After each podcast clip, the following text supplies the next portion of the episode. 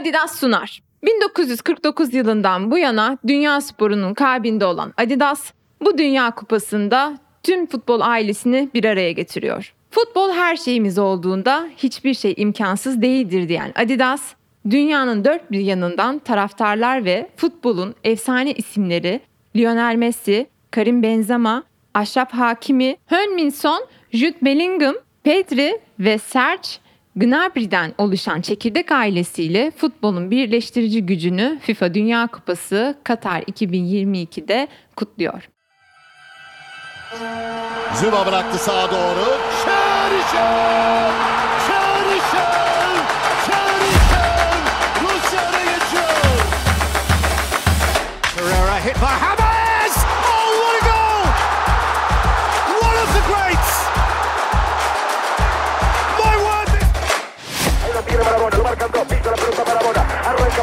Arranca por la derecha el genio del fútbol mundial, y es el tercero a tocar para Borruchaga, siempre Marabona, genio, genio,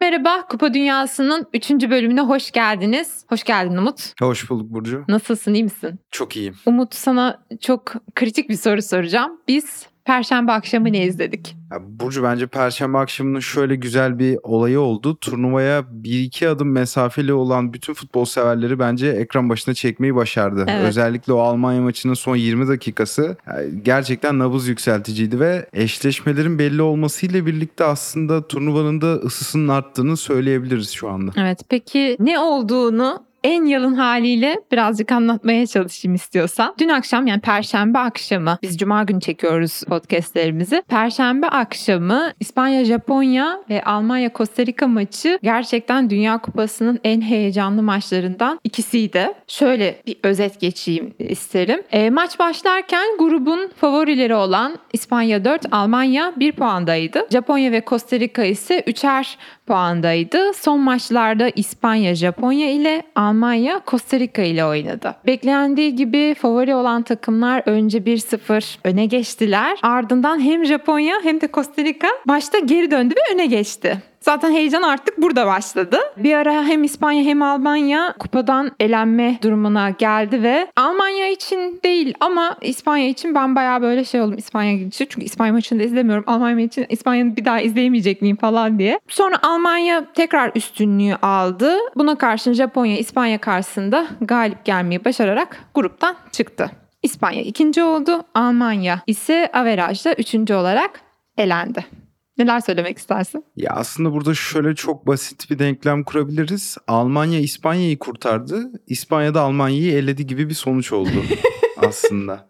Ve bir yılan hikayesi. Ya kesinlikle öyle bir de yani Japonya'nın büyük takımlara karşı ikinci yarıda özellikle reaksiyon vermesine Almanya maçından aşinayız ama Costa Rica günün sonunda mağlup olmasına rağmen bence maçı ve genel olarak grubu karıştıran çok heyecanlı bir takımdı ve ya Costa Rica'nın böyle elenmesi, onların güzel anılar biriktirerek elenmesi onlar adına çok önemliydi ki onlar da birçok büyük efsanesini son kez görücüye çıkarttılar. Hani belli ölçülerde Keylor Navas için bunu söyleyebiliriz. Brian Ruiz futbolu bırakacak ki Costa Rica tarihinin en ikonik isimlerinden biri kendisi. Yani dolayısıyla o bahsettiğin İspanya'nın eleniyor olduğu bölümlerle birlikte iki maçta çok heyecanlı oldu ve yani açık söylemek gerekirse ben ayakta takip ettim maçların sonunu. Ayakta durdun yani. Aynen bayağı. iki kanal arasında gittim geldim. Ben o kadar heyecanlanmadım.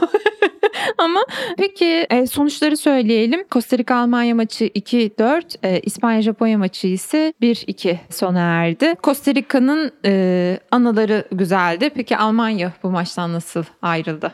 Ya Almanya'nın herhangi bir olumlu e, doneyle buradan ayrıldığını söylemek çok zor. Yani 2018 kadar karamsar bir durumda değiller. Çünkü Almanya gruptan çıkamamasına rağmen çok iyi futbol oynayarak bunu başardı. O yüzden hani genel olarak tarihlerinde de bir tezat oluşturuyor. Ya son bugün itibariyle maçlarda en çok gol beklentisi üreten takım Almanya ve Costa Rica'ya karşı 6 gibi bir oranı buldular. Hani aslında İspanya'nın Costa Rica'ya uyguladığı tarifenin bir benzerini uygulayabilirlerdi ama orada işte bitiricilik noktasında bu kadar hazırlayan bir takımın çok fayda sağlayacak ismi bulamaması bir türlü.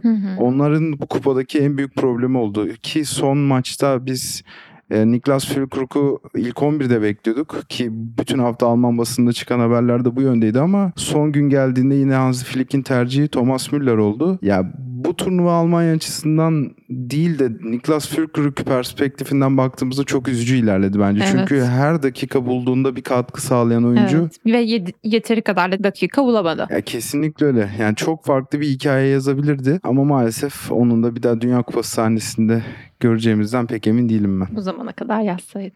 Diye Böyle. Ya bir de Almanya'nın hani turnuva geçmişine baktığımız zaman Rusya 2018'den önce 18 turnuvanın 13'ünde yarı final, 8'inde final oynamış bir takım. Dolayısıyla hani grup aşamasında takılması Vedaya- vesaire çok alışkın olduğumuz Evet. bir ülke değil. Hani bu tarihi başarısızlıkların arka arkaya gelmesi onlar adına çok düşündürücü açıkçası. En azından futbol oyuncuları açısından biraz daha bir dahaki Dünya Kupası için daha genç bir jenerasyonlu bir takım göreceğiz. Almanya milli takımını diyelim. Yani bir sonraki kupaya kadar büyük ihtimal Yusuf Mukoko bu takımın santrafor bölgesini teslim olacak. E, Karim Adeyemi şimdi Cemal Musiala gibi prospektleri de var. Ama burada işte olacak olan Manuel Neuer gibi bir kalecisi olmayacak bir sonraki turnuvada. Thomas Müller gibi her an katkı verebilecek bir veteranı olmayacak. E, Burada da artık Joshua Kimmich'lerin, Leroy Sané'lerin bu rolü almasını bekliyorum ben açıkçası ve Almanya yine kendi jenerasyonunu baştan yaratmaya çalışacak açıkçası. Evet, İspanya'ya geçelim istiyorsan. Japonya'ya gölge düşüren değil de İspanya'nın oyun kurallarına göre bir oyun sergiledi ve Almanya ile aynı turnuvayı geçirdiler ve ancak averaj farkından dolayı hep bir adım öndeydiler. Son gün Japonya'nın kazanması hem Almanya'nın elenmesine hem de İspanya'nın Hırvatistan yerine Fas'la eşleşmesini sağladı. Sebep oldu diyebiliriz. Peki İspanya ikincilikle birlikte Brezilya eşleşmesinden de sıyrılmış oldu. İspanya için neler söylersin? Ya İspanya senin saydığın gibi bir taşta aslında iki değil üç kuş Evet. vurmuş oldu. Ve yani ben burada insanların Costa Rica maçının ardından Japonya maçındaki görüntüsüyle birlikte hani Costa Rica maçını istisna gibi yorumladıklarını görüyorum ama bence istisna olan Japonya maçıydı ve bu eleme turlarıyla birlikte aslında o güzel futbol oynayan İspanya'ya tekrar ulaşacağımızı düşünüyorum ben şu anda. Yani biraz senin dediğin gibi oyunu kuralına göre oynadıklarını düşünüyorum açıkçası. Okey. İspanya hakkında başka söylemek istediğin bir şey var mı? Yok yani bu grubun en kazançlı takımı İspanya Kritik oldu açıklamaları bence. mı olacak dedin de kayıttan önce. Bunlar mıydı diye merak ettim. Ya ben aslında bu davranışı birazcık hani böyle davrandıklarını düşündüğümden dolayı çok yeğlemediğimi söyleyecektim ama hani bunun tam tersi bir senaryoda okunabilir burada çünkü sonuçta ne olursa olsun Almanya biraz kurtarmış oldu İspanya'yı Evet. Costa Rica karşısında geri dönerek. Bu grupta mağlup olarak en karlı yoldan ilerlemeleri birazcık şüphe düşürüyor açıkçası. Yani Japonya sürprizi demiştiniz ama Japonya sürpriz miydi? Bilmiyorum.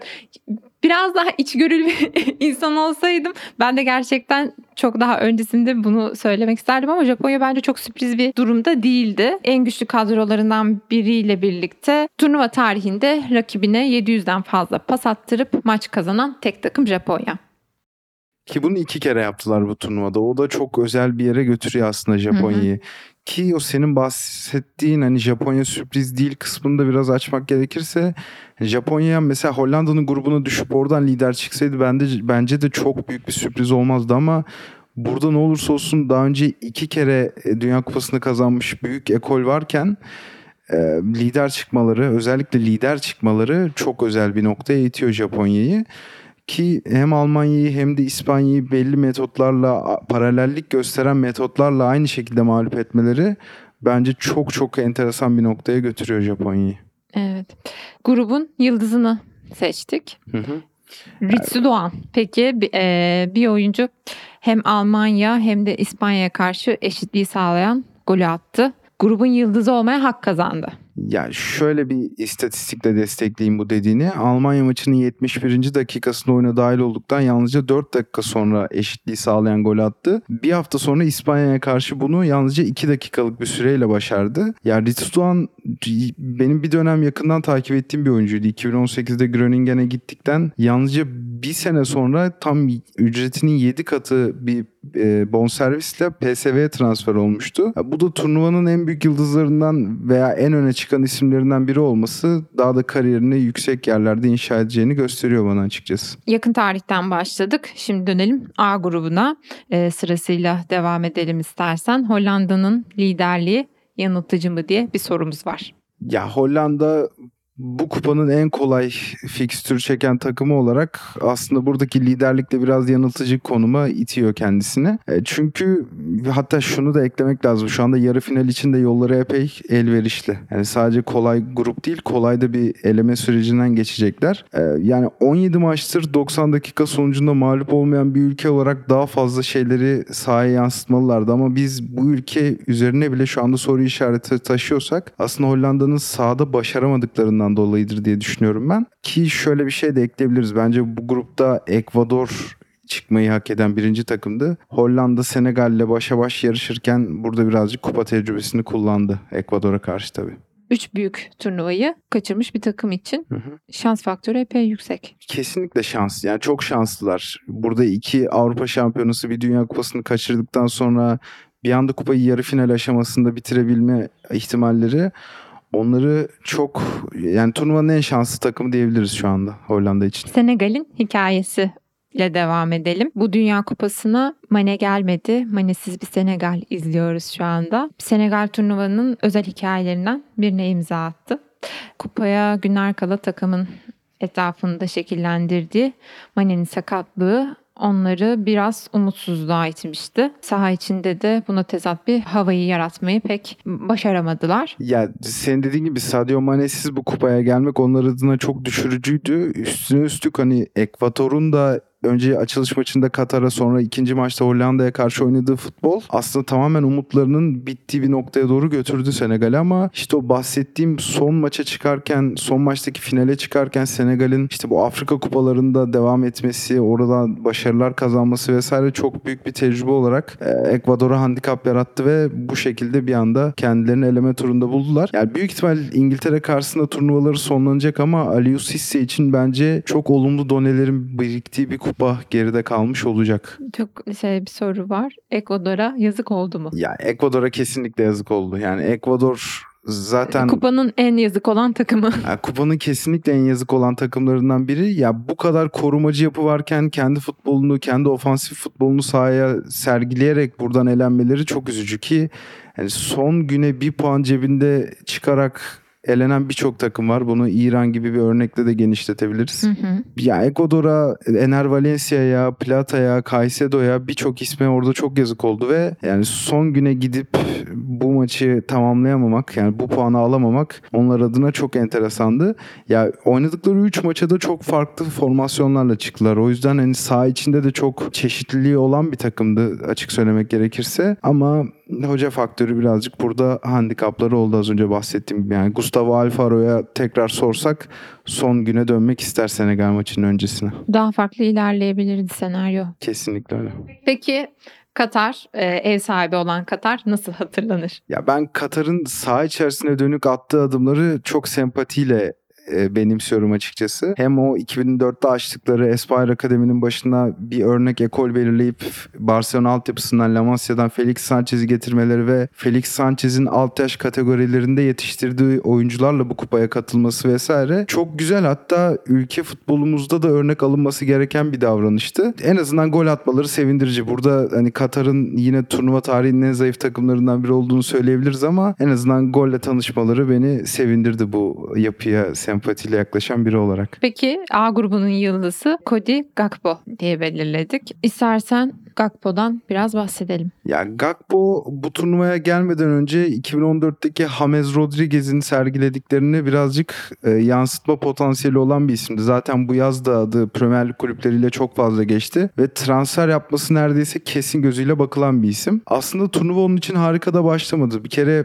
PSV'de 9 gol 12 asistlik performans sergilediği sol kenardan koparılmış bir şekilde 10 numara olarak başlattı onu Van Hal. Senegal maçında maçı çözen isim olmasına rağmen çok efektif değildi. Daha sonradan forvet noktasına atıp arkasına bir hazırlayıcı daha Klasen'i koydu. Yani 3 maç sonunda attığı 3 gol Hollanda'nın ofansını tamamen sırtladığını gösteriyor ve buradan bir transfer yapmasına da kesin gözüyle bakılıyor. Onunla ilgili şöyle bir enteresanlık var. Ee, Dünya Kupası için The Athletic'in yazar ekibine katılan Ryan Babel'in bir yazısı var. Sana da attım. Sen Evet. de okumuşsundur. Hı hı. Hani Gakpo'nun bir sonraki takımını seçmesinde e, takımın adından ziyade oynayama planı ön planda olmalı gibi bir yazı var. Çünkü Hollandalıların dili daha önce bu konudan yandı. Yani Evet. Memphis Depay çok büyük bir potansiyel olarak çıktıktan sonra United'a gidip o karışık United içerisinde kaybolmuş bir potansiyel olarak e, bugüne geldi.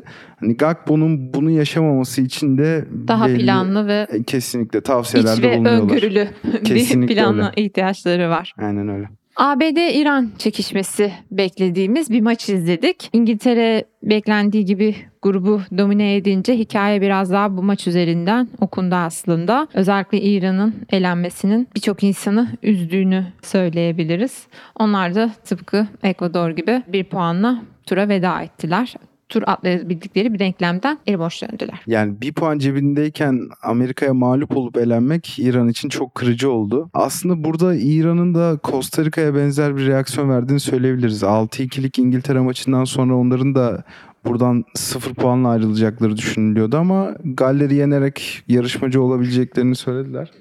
Hücum potansiyeline ulaşamadığı konusundaki eleştiriler bir nebze olsun duracak gibi gözüküyor. Ya böyle olumlu bir ortamda da bence hala yine ne bekleyeceğimizi bilemiyoruz biz İngiltere'den. Yani bilmiyorum sen ne düşünüyorsun ama Amerika maçı gibi tempoyu düşürmek istediklerinde de bunu başaran, İran maçındaki gibi esmek istediğinde de bunu başaran bir yapı var ve burada aslında karar aşamasında Southgate'in tercihleri biraz ön plana çıkıyor. Ben yine de olumlu doneler olduğunu düşünüyorum. Bu bahsettiğin gibi en golcü Dünya Kupası'nı Hı hı. yaşamaları çok önemli onlar için. Ki ben burada kilit adamın da Harry Kane olduğunu düşünüyorum. Evet. Kilit oyuncunun daha doğrusu Harry Kane olduğunu Takım düşünüyorum. kaptanı. Takım kaptanı. Ya orada şu anda herhangi Kendisi bir henüz hiç Evet kendisi skor olmasa da etrafına çok iyi hazırlıyor Hı hı. ve Harry Kane'den aslında maksimum şekilde yararlanmanız bu yoldan geçiyor. tam bir kaptan. Kesinlikle öyle. Tottenham'daki rolüne çok benzer bir Hı hı. rolde ilk kez milli takımda da. Galler'de bir devrin sonu diye bir manşet atarak Galler'i konuşalım istiyorsan biraz. Galler içinse 1958'den bu yana ilk kez en büyük sahneye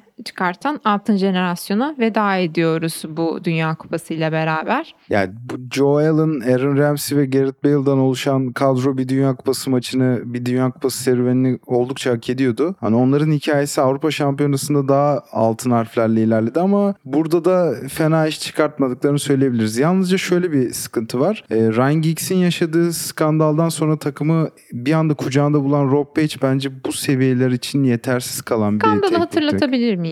Bilmeyen Ya, Skandal dinleyenlerimiz için. şöyle Ryan aile içindeki şiddet olaylarından Evet. dolayı takımdan uzaklaştırıldığını iki Doğal yıl kadar önce vesaire hı. hatırlıyoruz. Evet evet.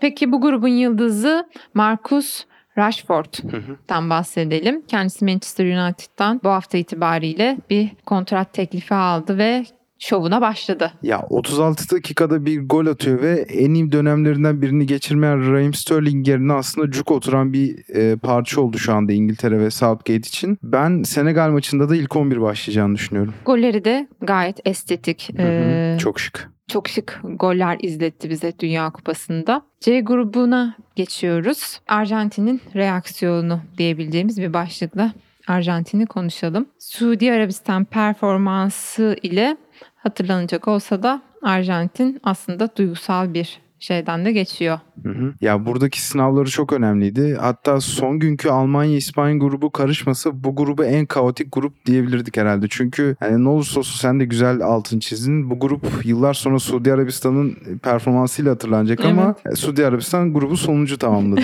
Öyle bir tuhaflık var. Bence yani tüm Dünya Kupası'nda Suudi Arabistan özel bir yeri olacak. Kesinlikle. Zaten onları da birazdan konuşuruz. Burada Arjantin üzerine bir şeyler ekleyelim. Bence Lionel Messi'nin Meksika maçında attığı gol yalnızca o maçın değil Polonya maçının da kilidini çözdü. Çünkü Arjantin kadar gelgiti fazla olan duygularıyla top oynayan bir takım böyle bir kırılmaya çok ihtiyaç duyuyordu. Ama ben bu özelliklerinin de onlar için final yolunda çok yardımcı olmayacak bir durum olduğunu düşünüyorum. Biraz daha soğukkanlılık Fransa veya önceki yıllardan aşina olduğumuz Almanya gibi onların işine yarayacaktır. Hı hı. Yani şunu hatırlıyorsunuz herhalde. Yardımcı koç e, Pablo Aymar Messi'nin Meksika'ya attığı golden sonra daha önünde 40 dakikalık bir süre varken gözyaşlarını tutamadı. Hatırlamıyorum ya. Ya bu da aslında ne kadar e, psikolojik olarak yoğun duygular yaşadıklarını gösteriyor bence. Duygusal anlar hatırlıyorum ama belki hatırladığım şeyi yanlış hatırlıyorumdur. Çünkü Meksika maçında Messi'nin Meksika maçında attığı gol yalnızca o maçın değil Polonya maçının da psikolojisini etkiledi. Ya bir de şöyle saha içinde de birkaç değişiklik var. Mesela bu turnuvaya gelmeden önce yine merakla beklenen Enzo Fernandez ve Julian Alvarez 11'e dahil oldu. Bu da Arjantin'in o Arabistan maçında ortaya çıkan hücum tıkanıklıklarını şu anda gidermiş gözüküyor. Müthiş bir enerji kattı özellikle Alvarez. Hı hı. Duygusal bir şekilde Arjantin'de Dünya Kupası'na devam ediyor Hı hı. gibi.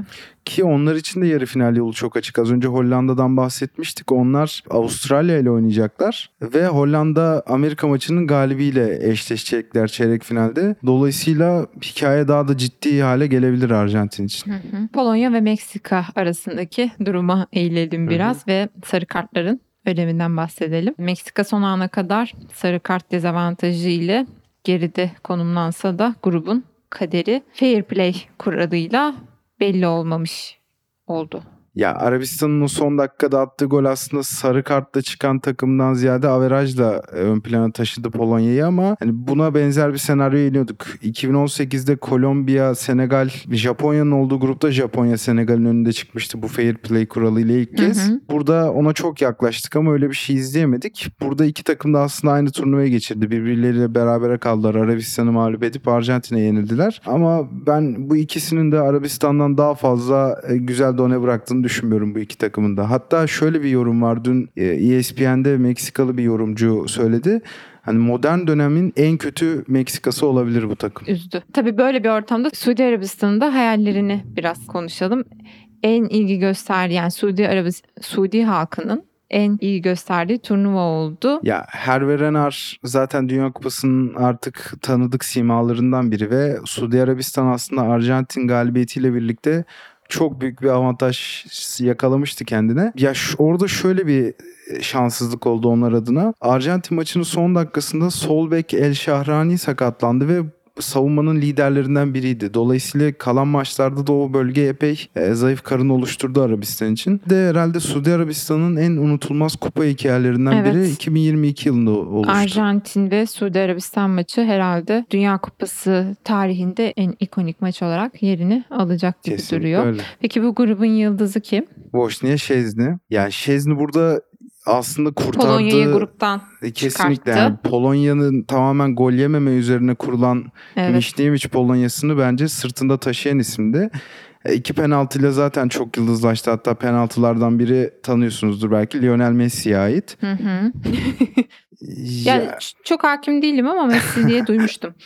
ya özellikle Suudi Arabistan maçında çıkarttığı penaltıda durum 1-0 iken gerçekleştirdi bunu ve ardından tekrar bir reaksiyon gösterip o dönen topu da çıkarttı. Hani o da hem çok önemli hem de çok estetik gözüktü bir kaleci için. O da unutulmaz performanslardan biri. D grubuna geçelim. D grubunda Fransa dolu dizgin turnuvaya devam ediyor. Aslında çok eksik e, gelmişti ve favori konumundan uzaklaşmıştı ama kendisinin çok güçlü bir havuzu var diyebiliriz ve eksilenin eksilen sporcunun, eksilen futbolcunun yeri hemen dolacak bir havuzu var. Ya burada 2018'in en önemli 2-3 figüründen olan Pogba ve Kante'nin eksikliği zaten daha önce belliydi ama bu turnuvada bekledikleri Benzema, Enkunku gibi isimler de son hafta takımdan kop, kopma şanssızlığını yaşadı diyeyim. Ama bahsettiğin gibi yani öyle geniş bir havuz var ki hemen yeri doluyor ve kulüp takımında beklenen etkiyi gösteremeyenler buradaki ezberlenmiş yapıda sivrilebiliyor. Yani Antoine Griezmann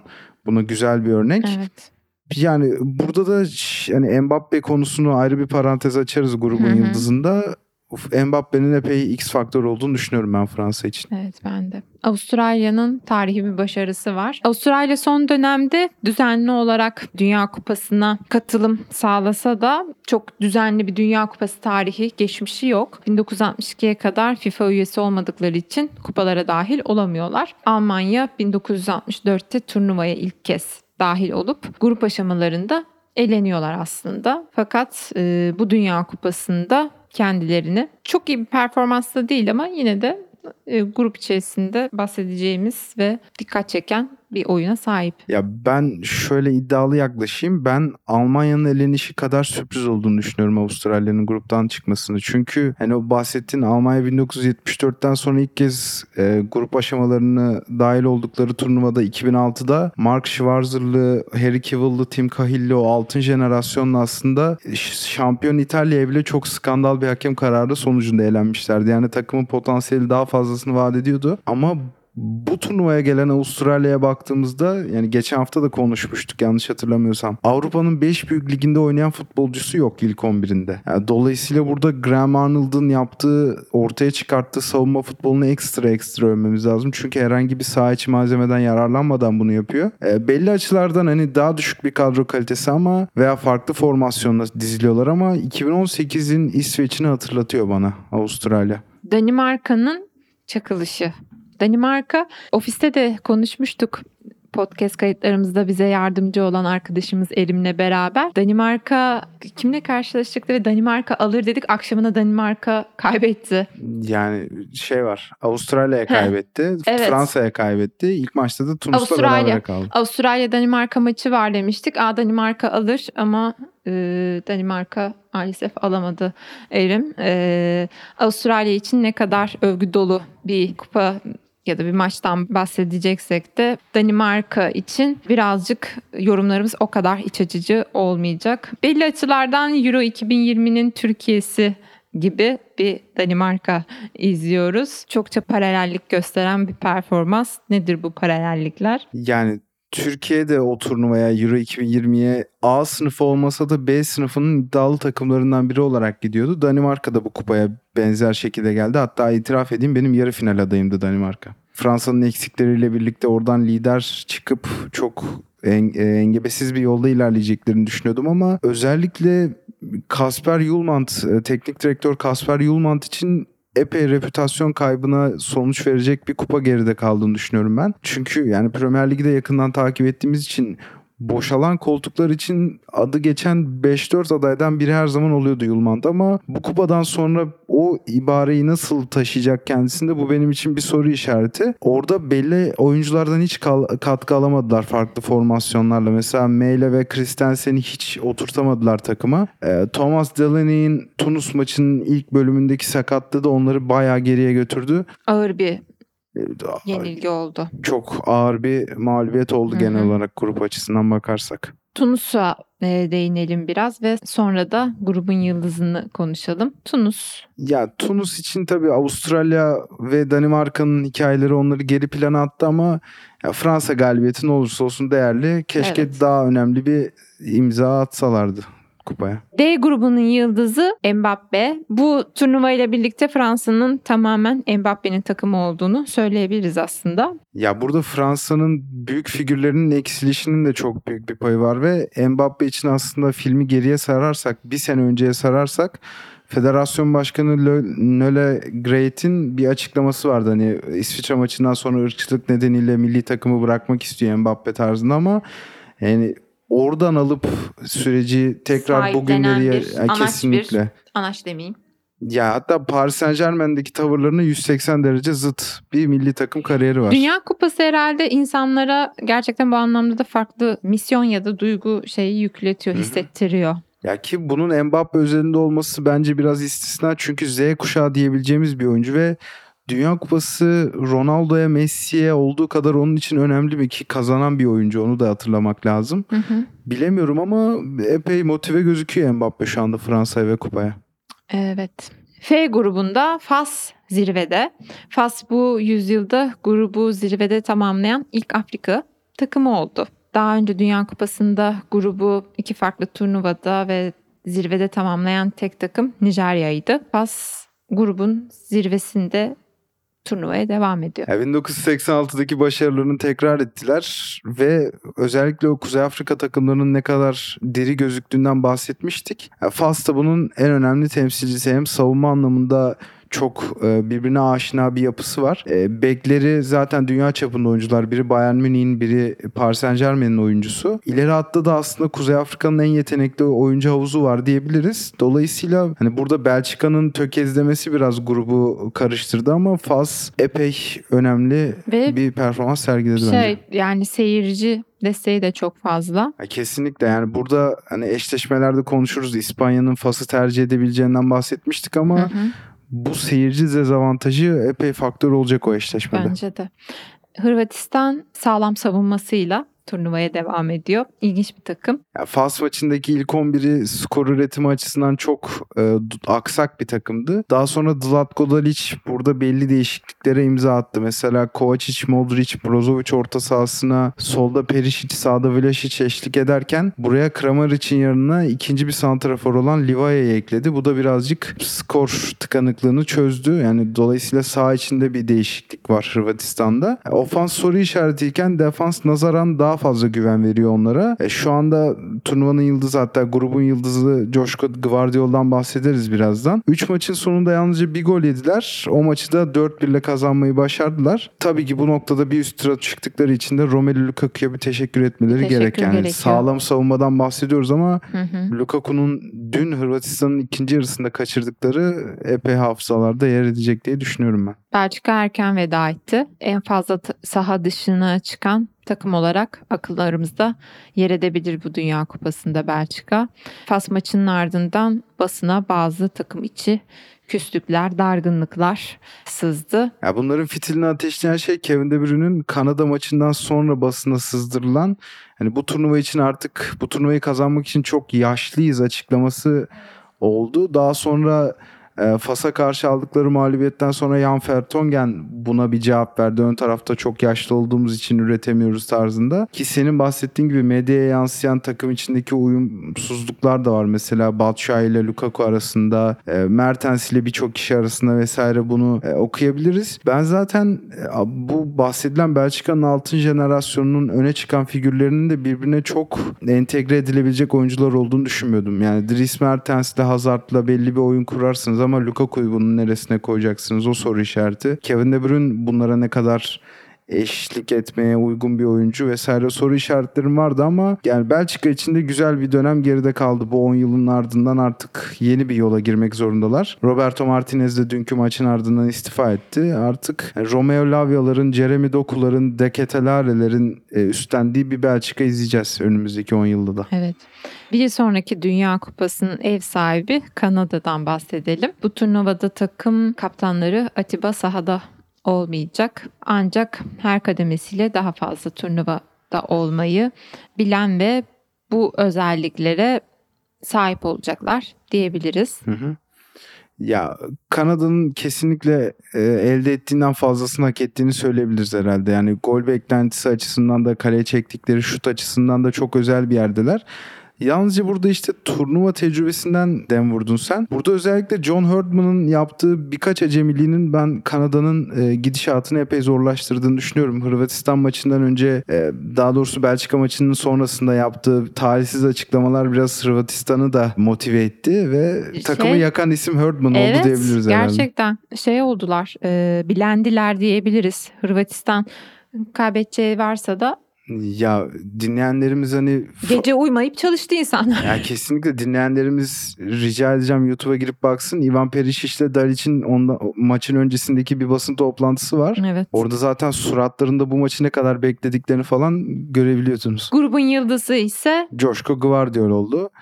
Burada tabii istatistikler üzerinden gittik. Büyük ihtimal Lukaku o golleri atsaydı bunu seçmeyebilirdik ama Gvardiol yeni Hırvatistan'ın en öne çıkan isimlerinden biri olacak diye düşünüyorum şu anda. bir de ismini söylemesi çok kolay. Kesinlikle öyle. Hollanda, Amerika Birleşik Devletleri. Ya ben burada ilk söylediğim şeyi destekleyeceğim ve Amerika'nın 51-49 favori olduğunu düşünüyorum. Hollanda'nın hiç karşılaşmadığı bir Hı hı. türde takım ve bu biraz aslında e, hayaller üzerinde dolaştıran gruptan sonra çok sert bir duvar olacak bence Almanya onlar için. İngiltere, Senegal. Burada İngiltere'nin turu geçeceğini söyleyebiliriz. Evet. Arjantin, Avustralya. Arjantin'in en kolay eşleşmeyi elde ettiğini söyleyebiliriz herhalde. Avustralya'ya büyük saygı duyuyorum ama. e, Fransa, Polonya. Burada da tabii Fransa çok büyük bir ağırlık koyuyor de, terazide.